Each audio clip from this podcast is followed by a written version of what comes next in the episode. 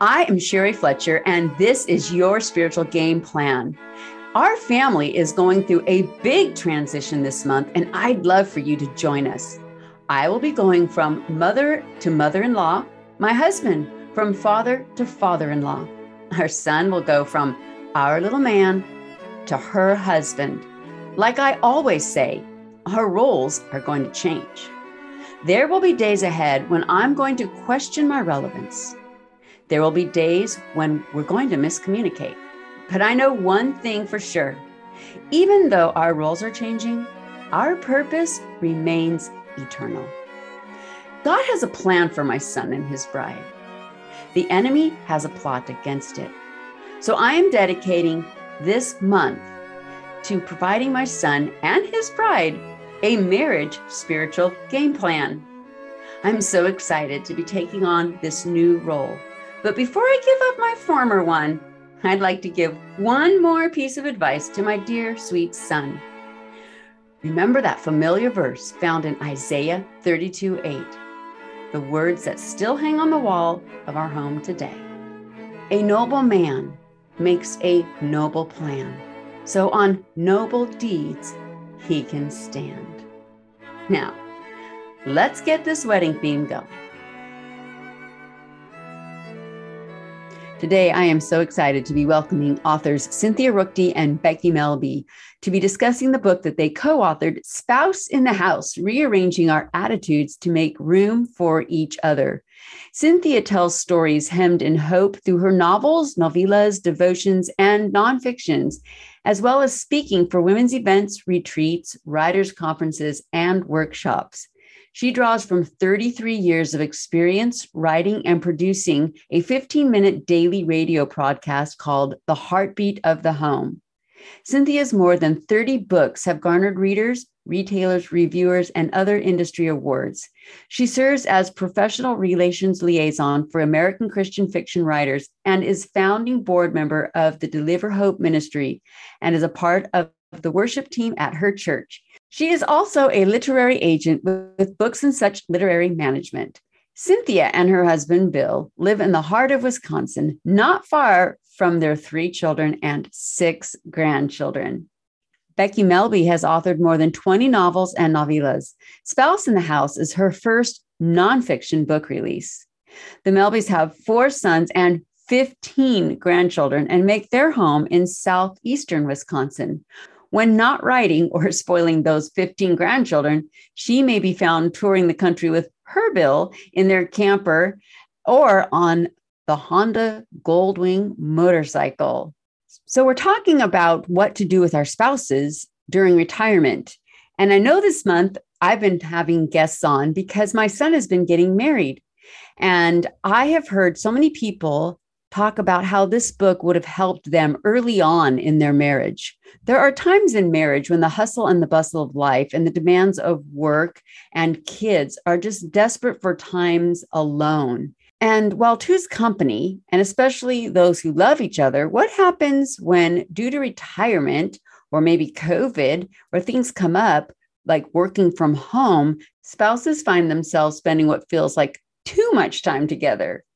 When being in that same space all the time can feel awkward, complex, or annoying. What about if we set up patterns early on in our marriage of setting up boundaries and having great communication, and also a pattern of serving one another and putting others' needs before our own, so that when retirement comes and we're having to spend a lot of time together, we already have these systems put in place. Well, that's what I'm going to be talking about with Becky and Cynthia today. We're going to be taking a frank and funny look at what to do when time together seems like maybe too much of a good thing. I am excited today to be um, inviting two special women into my house today. I would like to welcome Cynthia Ruchti and Becky Melby. How are you guys today? Doing great. Great to be here, Sherry. It is. So, it's a joy and privilege. I think I think you guys know why you're here, but the listeners know that this is the month of marriage for me. I am bringing on people to discuss marriage because my son just got married um, last week, And so he's probably not listening to this. He will be on his honeymoon. Shouldn't be. he shouldn't. He shouldn't be. But when he gets back, when he gets back, he hopefully will be listening to this. But we are going to be talking about your book, Spouse in the House. So I am thrilled. But I would love it before we get into that if each one of you would share a little bit about yourself, a little bit less formal than the pre-recorded bios that I um, did in the entry. And um, we are closing out the summer. It is the end of August, and so um, I don't know if you guys um, had a big summer or whatever is going on with your ministry. If you'd love to share that, I'll start with you, Cynthia. Well, my summers are pretty much the same as my falls and my winters and my springs in regard to the fact that our our kids live close. We often can't take a major vacation during the summer often choose to do a getaway my husband and i during the fall. Uh, and this year happens to be a big year of celebration for us for our anniversary. So uh, we've spent part of our summer preparing for and thinking about and dreaming about what how excuse me how we're going to celebrate that big anniversary and um, we're kind of torn between still torn even at this point between a train trip across canada to banff national park or uh, my heart's desire which would be hawaii or possibly uh, something else that might be closer at hand but we would have more if you can imagine more alone time together. That'll be interesting to more alone time together and Becky? That's a good sign that she wants more. yes, exactly. Uh, we do a lot of camping. Uh, we have a pull behind camper, and we're in a group of um, couples who are all retired. So we spend a lot. We try to go on like a Sunday night so that we're not um, there during the busy times. And we have a motorcycle, so we'll do some trips with gas prices. We're, you know, haven't done quite as much as in the past. Uh, we also celebrated our 50th in March, and our goal, our big dream was a European river cruise, but with all the flight restrictions and everything, we ended up going to Wisconsin Dells, which is kind of like a mini Las Vegas sort of in Wisconsin. So, um, but yeah, a lot of a lot of time with grandkids and things like that.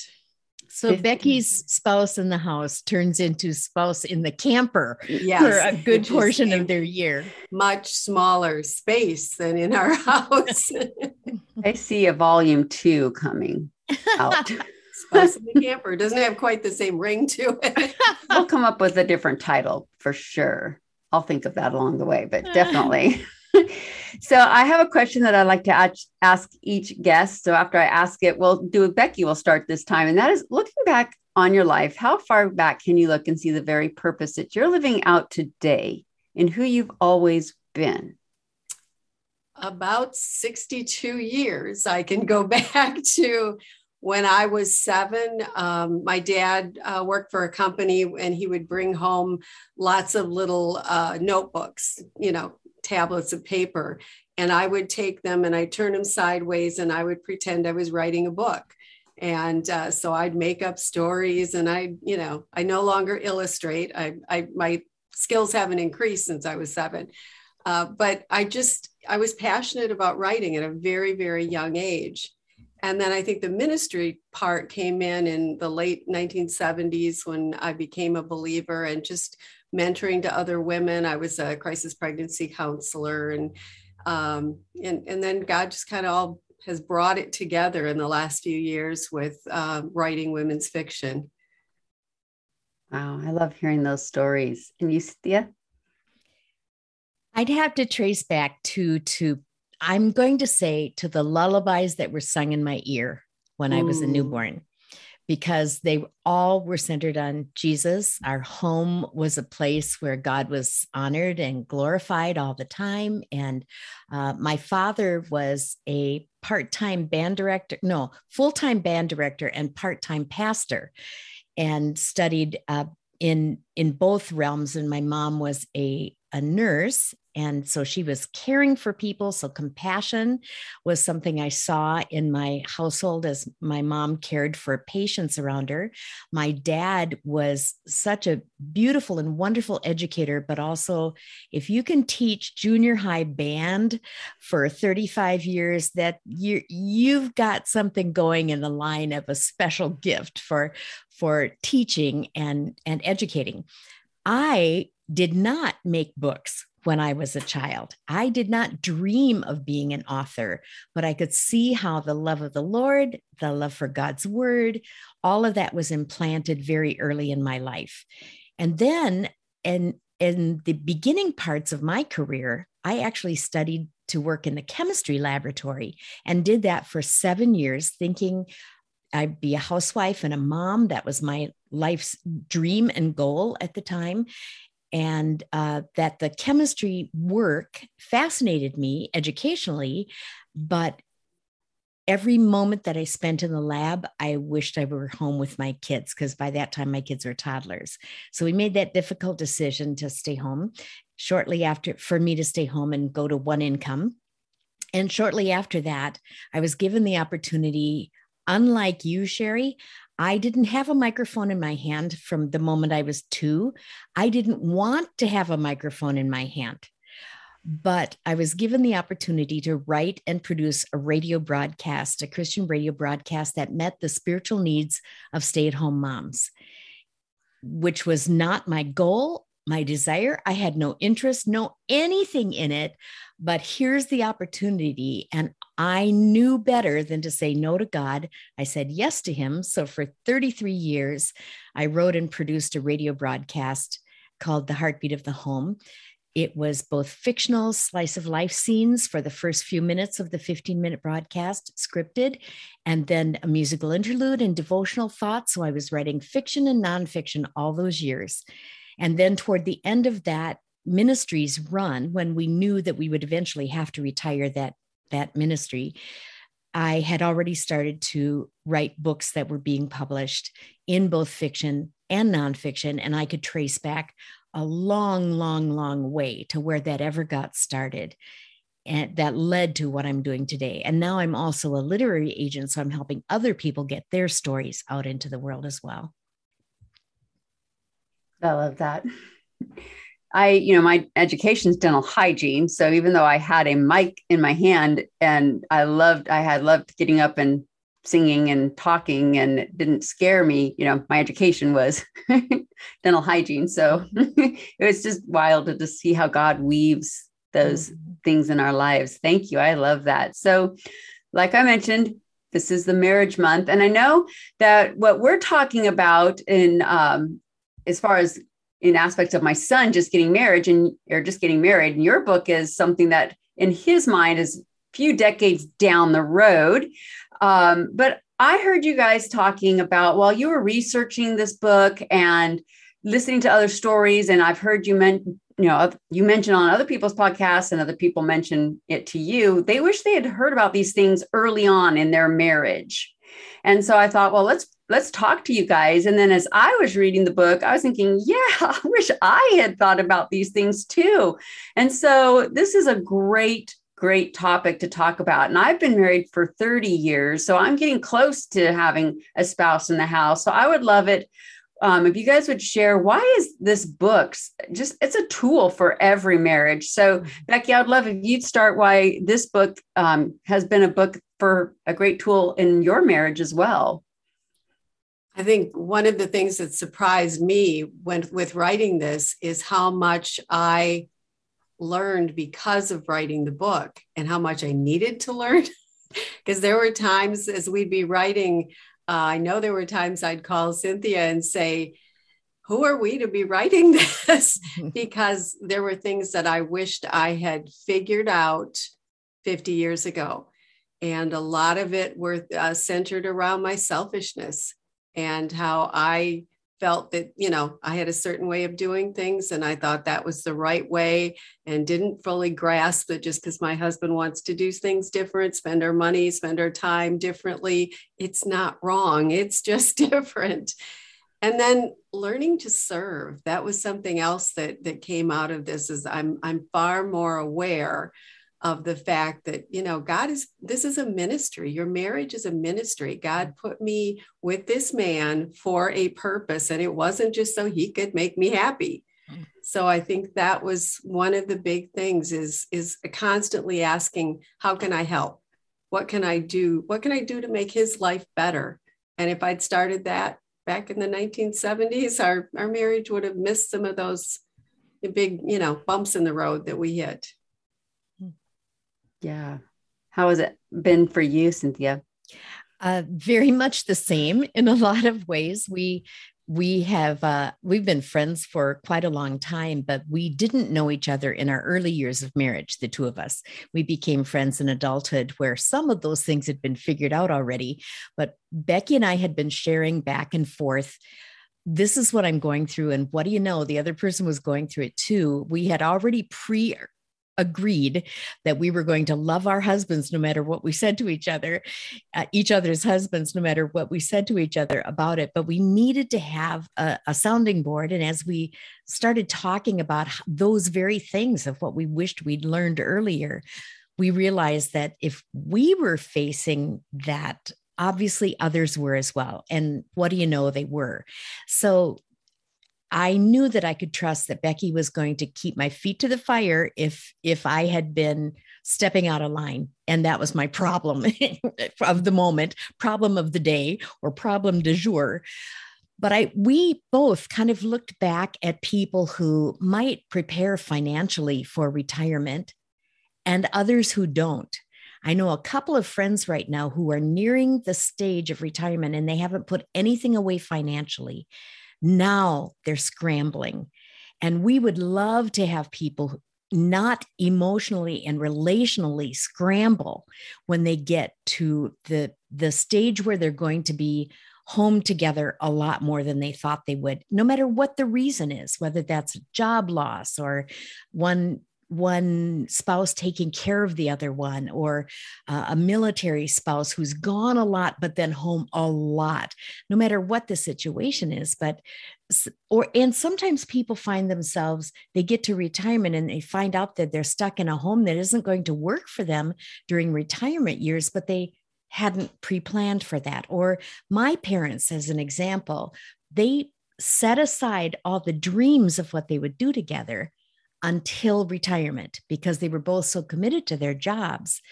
But dad passed away at 64, just a few months before he would have hit 65.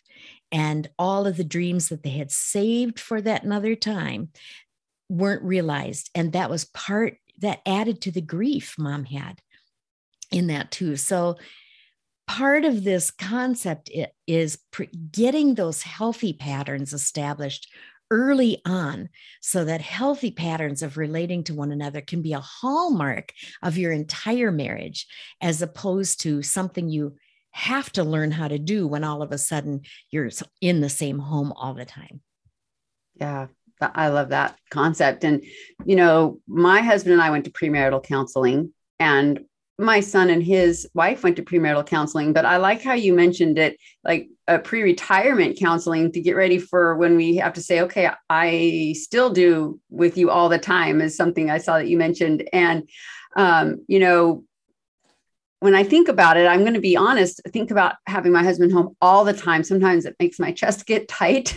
and, you know, the other, the other morning, um, I could see my husband wanting to talk about something, you know, they, they kind of, you can kind of see they want to say something. And I, I knew he had a, a, some time coming up on the calendar. I don't want to say a date, but he had a date on the calendar with some guys that were going to come over and sit on the porch and have a conversation on on the porch and i could i knew he didn't want me there but i wanted to see how he was going to ask me not to be there i could tell he didn't want me to be there and it's fine. Um, you know and i wanted to see you know how he was going to say do you have to be here? And so what are some healthy ways some ways that we can prepare for these changes these conversations when we don't want to have to be around someone all the time? For me, I think Becky kind of alluded to that a little bit earlier is it's setting a goal of blessing each other. Mm-hmm. As we're approaching any time where we're where we're sharing the same space is setting a goal of blessing each other rather than setting a goal of fighting for our own wants or our own needs or you know sometimes even i might have a tight shoulder and think to myself i just wish he would just reach over and rub my rub my tight shoulder rub the muscles there. If i turn that around and i think i wonder what would happen if i rubbed his shoulder as opposed to seeking out my own needs to be met usually because i married a good man he will turn around and want to rub my shoulder too, just by as a natural reflex. If we consider how that, and then another thing for me in preparing for a time like this was figuring out a little bit too late. So I had to kind of go back to remedial classes on this was to really study each other without making assumptions. So I had to study my husband, Wonder Hubby, to find out how did he learn best? How did he listen best? What was what were the best ways i communicated that would really get through to him? Or if i used my method of communicating with the assumption that that was his method of receiving communication was that going to work? Not at all. It took me almost 25 years to realize that my husband needed three days to think about a thought before he could make a decision about it. That didn't mean he was uh, unintelligent, it meant that that was the pattern that worked best for him. I think in three point plans, he needs three days. There, there was it was no skin off my nose to allow him three days. So instead of saying, Well, what do you think? What do you think? What do you think? If instead I said, Here's an idea, you don't have to answer it right now. Um, ha- take a few days to think about it and then can we talk about it again? He's so much more open to the idea of then our discussing it without feeling threatened. And I don't feel threatened that he's not agreeing with me right away.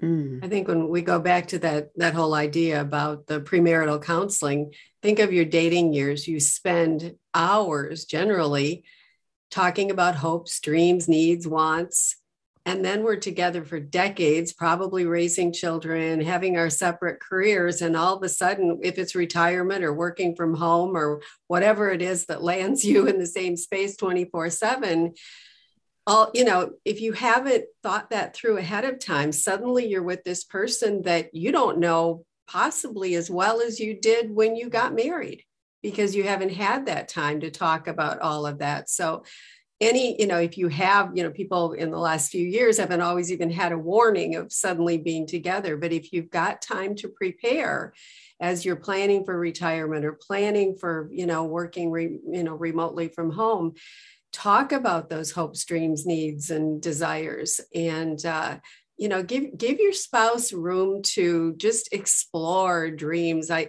i pushed my husband before retirement. It's like you need to have a list you need to you know have all of these projects that you want to do and places we want to go and he said i can't i can't wrap my brain around what it's going to be like to have that much time that i can choose what to do you know with that time so i had to you know like cynthia said i had to give him his space after he retired and accept the fact that there was going to be this period where he was in the recliner maybe more than i thought he should mm-hmm. be but he was using that time to dream is something that I didn't realize. You know, I'd had a lot more freedom over the years with being a stay at home mom and working from home. He didn't have that luxury of being able to say, What should I do today? What should I do this week or this year? And and and then as he had time to think then i would try to draw him out with those conversations like mm. you know what do you where do you think we should go for vacation? Or you know what would you like to do with the guys? And that that was one thing that was important is how do we spend our how do i say hey i want to go meet cynthia for lunch and spend a day in madison wisconsin with her without him feeling like oh she doesn't want to be with me Mm-hmm. So being able to yeah. say, you know, I would like some time to be with my friends. I, you know, give you that freedom. Uh, what do you need? How much space do you need? And I'm a person who needs alone time. Mm-hmm. And even in our early marriage, that was kind of hard for him to understand. But as we talked about it, realizing it's not a rejection of you, it's just a meeting my needs.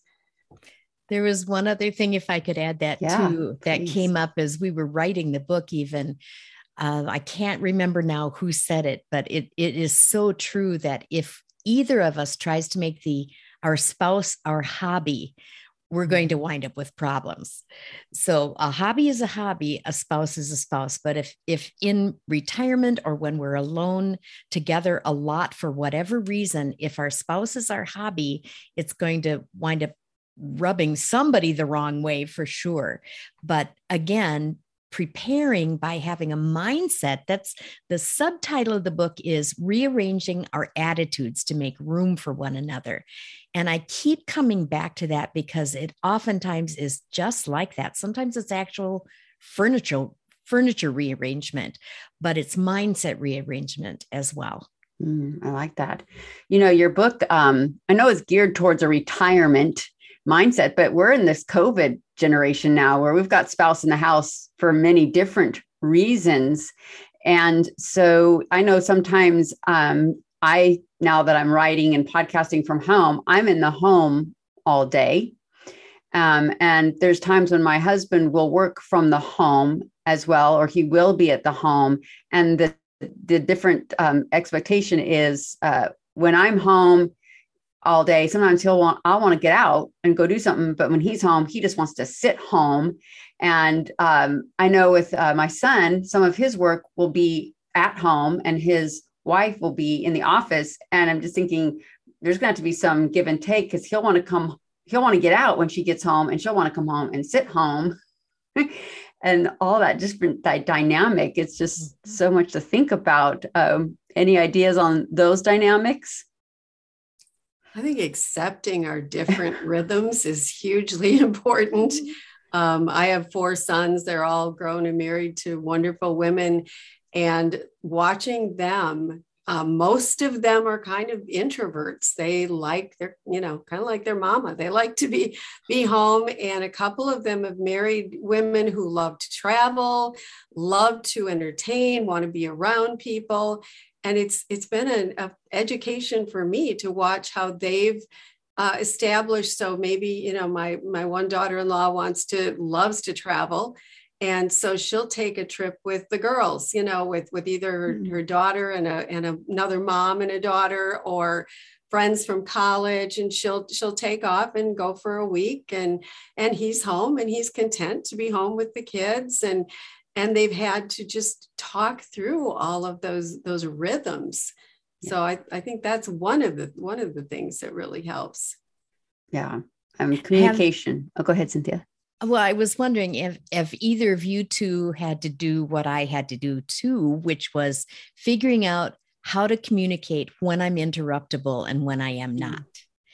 And i think that works even in even in young young marriages and how are we going to communicate that to one another? We're not going to put up a stop sign. We're not going to ignore the other person if we're if this is something we where we cannot be interrupted. And everybody has to work out their own rhythm of what that's like. There i have a chair beside my desk where i spend most of my day is at that desk. And there's a there's a nice soft chair there and my husband will come and sit in it and then just sit there quietly like he's waiting like a puppy for a little attention and and if i either ignore him or if i sigh and turn toward him. Either way, it's going to be a problem. I have considered removing the chair, but that also seems like not the smartest or the kindest thing to do.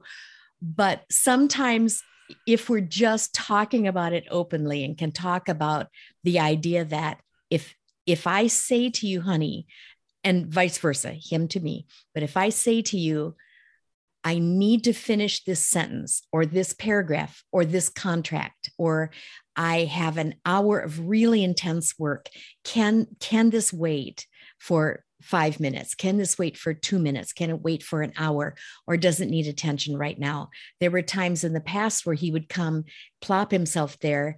And when I turned to him to see what it was he wanted, it was something that wasn't going to matter for four years or, or at least next month.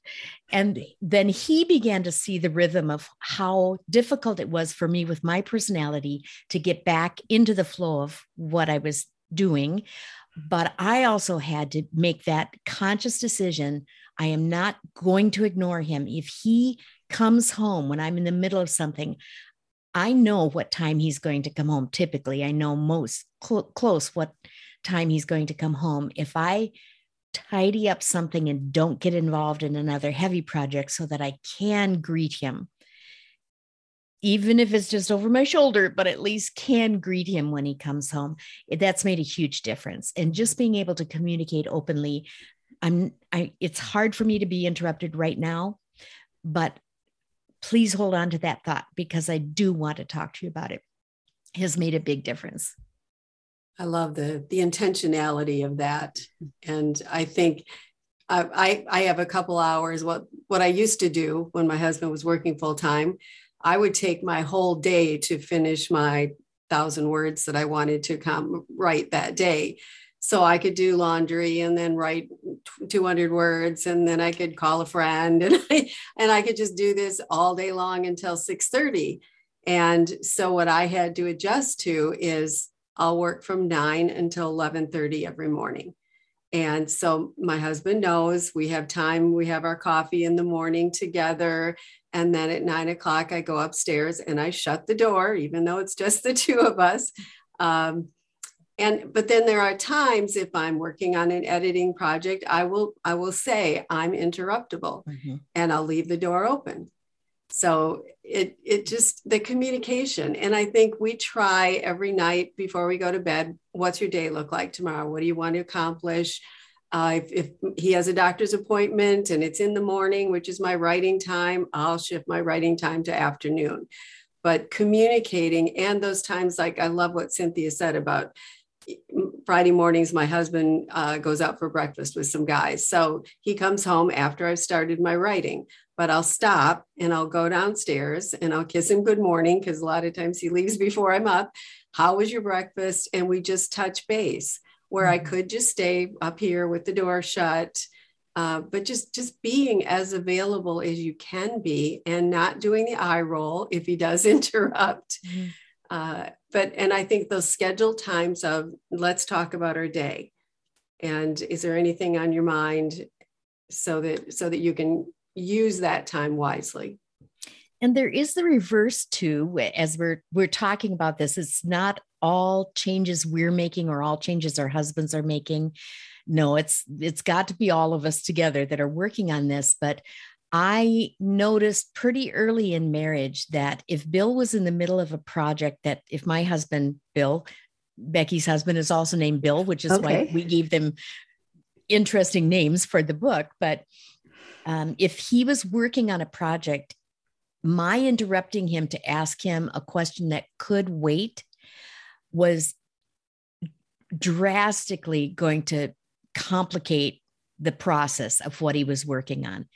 So I learned pretty quickly that if I saved that, even if I had to write it down to that I need to, oh, yep, I need to ask him what time does he want to leave this afternoon to go to town. I don't have to ask him that while he's in the middle of his project.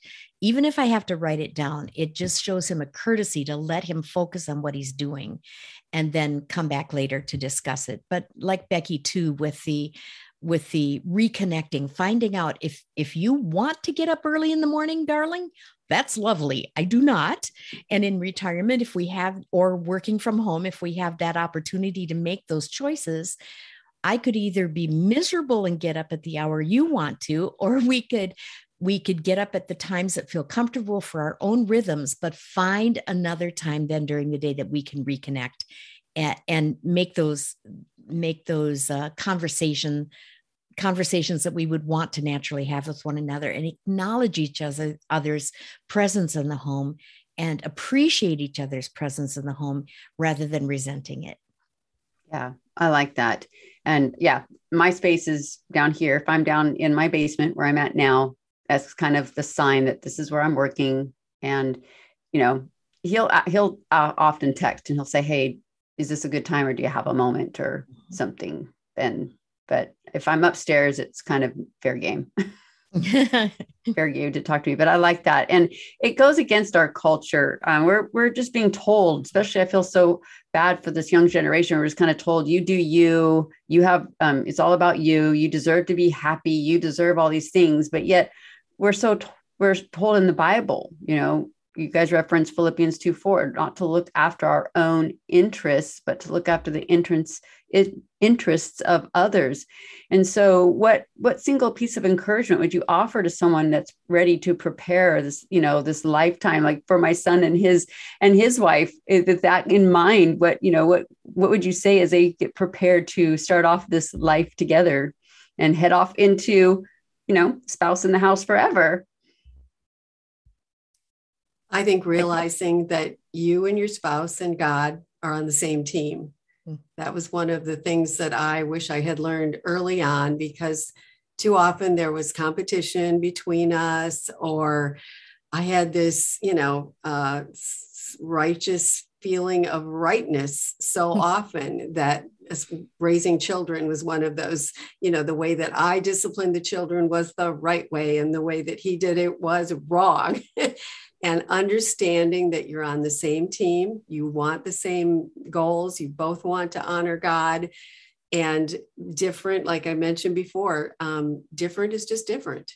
Hmm. It's it's not it's not good or bad or right or wrong. It's different, and embrace that.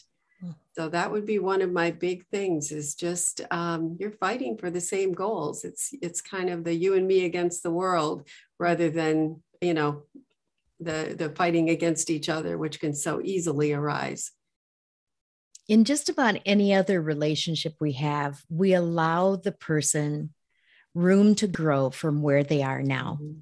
and room to breathe our children we know when they're toddlers if we had expectations that they were going to make mature decisions that would be false or or even in their teen years if we had the expectation that they were going to make mature decisions that's good we're going to be disappointed because they don't have the capacity yet.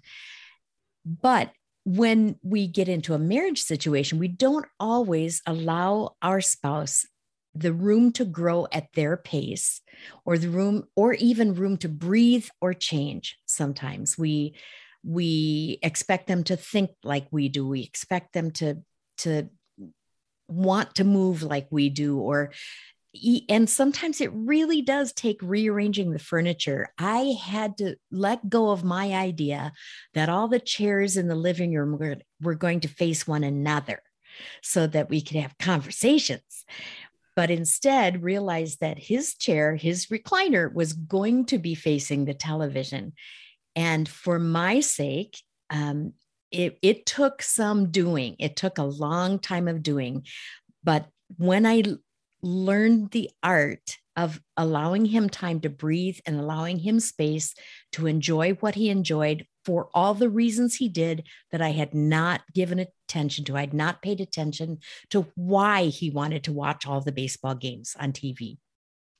Once I understood that, then I understood okay, if if I need, if what I need is a chair that faces a window, I will find a place in the house where I have a chair that faces the window and give up my ideas and and I don't mean that in a, oh, I'm so self sacrificing and I'm such a martyr as a wife to do this, but appreciating his gifts and giving him, allowing him the space to grow and breathe and discover within himself and the same for me. And my understanding myself better helped a lot in all of this as well. I know that didn't sound like one single piece of advice. No, but, no, it's awesome. it's part of what has been working in both of us, I think, both Becky and I, and in some of the readers that we hear from too, as they've been applying I tried this and I had no idea the difference it was going to make, or I switched this little thing so that we're not tripping over each other, but we're able to do this dance without stepping on each other's toes. Yeah. One thing that has helped me when I start to get irritated, I always think, you know, this didn't irritate me when I was dating him. I would have mm. gladly done this when I was dating him. Or, you know, if he asked me to do this, I would have been so happy to do this when I was dating him. mm-hmm. and so I try to think that. I know we've talked a lot about some of the things that we, you know, it sounds like it's work. It's a lot of times, okay, this is going to be a lot of work and a lot of sacrifice. And, and it is, but it's not. So I would love to end our time together um, with each of you listing one thing that you have just really enjoyed by having your spouse in the house. Becky? Just the camaraderie um, we make lunch together. We we have um, we're on different diets, and but we're side by side and getting in each other's ways, and you know just kind of bumping into each other and joking around when we do. Yeah, on our good days, there are the yeah, and just um, to have someone there to bounce ideas off of, even watching a television show and talking about it while you're watching. I have, and and maybe we all do quite a few friends who have lost their husbands. And I look at their lives and I think of the petty little things that might irritate me during the day. And I'm chastised. It's just that is, you know, I'm so grateful that God has given me a person to share life with. Just the the everyday small moments, the taking a drive in the country and talking about the the weather. Um, you're that that that sense of just not having to be alone. It's wonderful. Mm. I love that.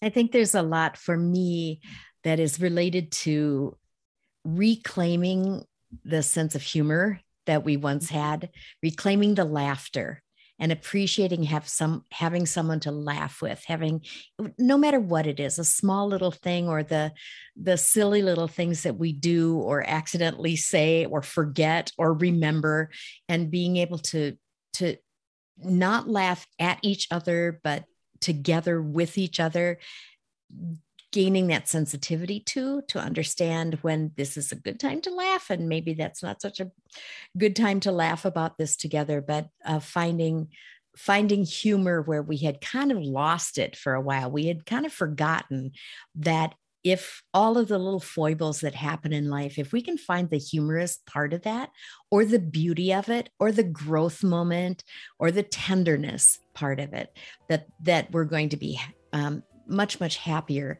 But in our lives of being together a lot these days, I, I think that I'm finding that both the humor and the tenderness are gifts that I didn't realize how important they would be to me at this stage of life. I love that. Thank you guys so much for coming on and blessing me and and all the listeners and and helping us look forward to having more of our spouse in the house. Thank you. Thank you. I hope you enjoyed my time with Cynthia and Becky as we discussed their book, Spouse in the House Rearranging Our Attitudes to Make Room for Each Other. It was a book written with the intention of getting ready for retirement and spending more time with our spouse. But I really wanted to have Becky and Cynthia come on today to talk about marriage at any stage because this book is really about having the mindset of going from mine to ours. And that's going to be so important as my son and his wife return home from their honeymoon. And they themselves will be switching their mindset of going from mine to ours and making their home a place of refuge and peace. If you'd like to find out more about these authors, you can find um, links to their websites and where you can buy this book, Spouse in the House, in the show notes. Imagine shifting your focus off of the hard work of trying to prove yourself to the joyful life of knowing your worth. When you join my email list, you will get the free mini guide One Simple Way to Know You Matter Today. It is my prayer that you'll be reminded daily of all the ways you matter more than you know. So head on over to sherryfletcher.com click Join Sherry at the top of the screen. Already a subscriber? Enter your info anyway to get the new mini guide, and you will not get multiple emails. Did you know that you can help others start a spiritual game plan for their lives when you leave a review and share this podcast? It helps me reach others. I do love hearing from you, and I want to know how I can serve you in the best possible way. So be sure to subscribe to the emails and leave reviews. Thank you for tuning in to Your Spiritual Game Plan, the podcast. I'll see you next Tuesday.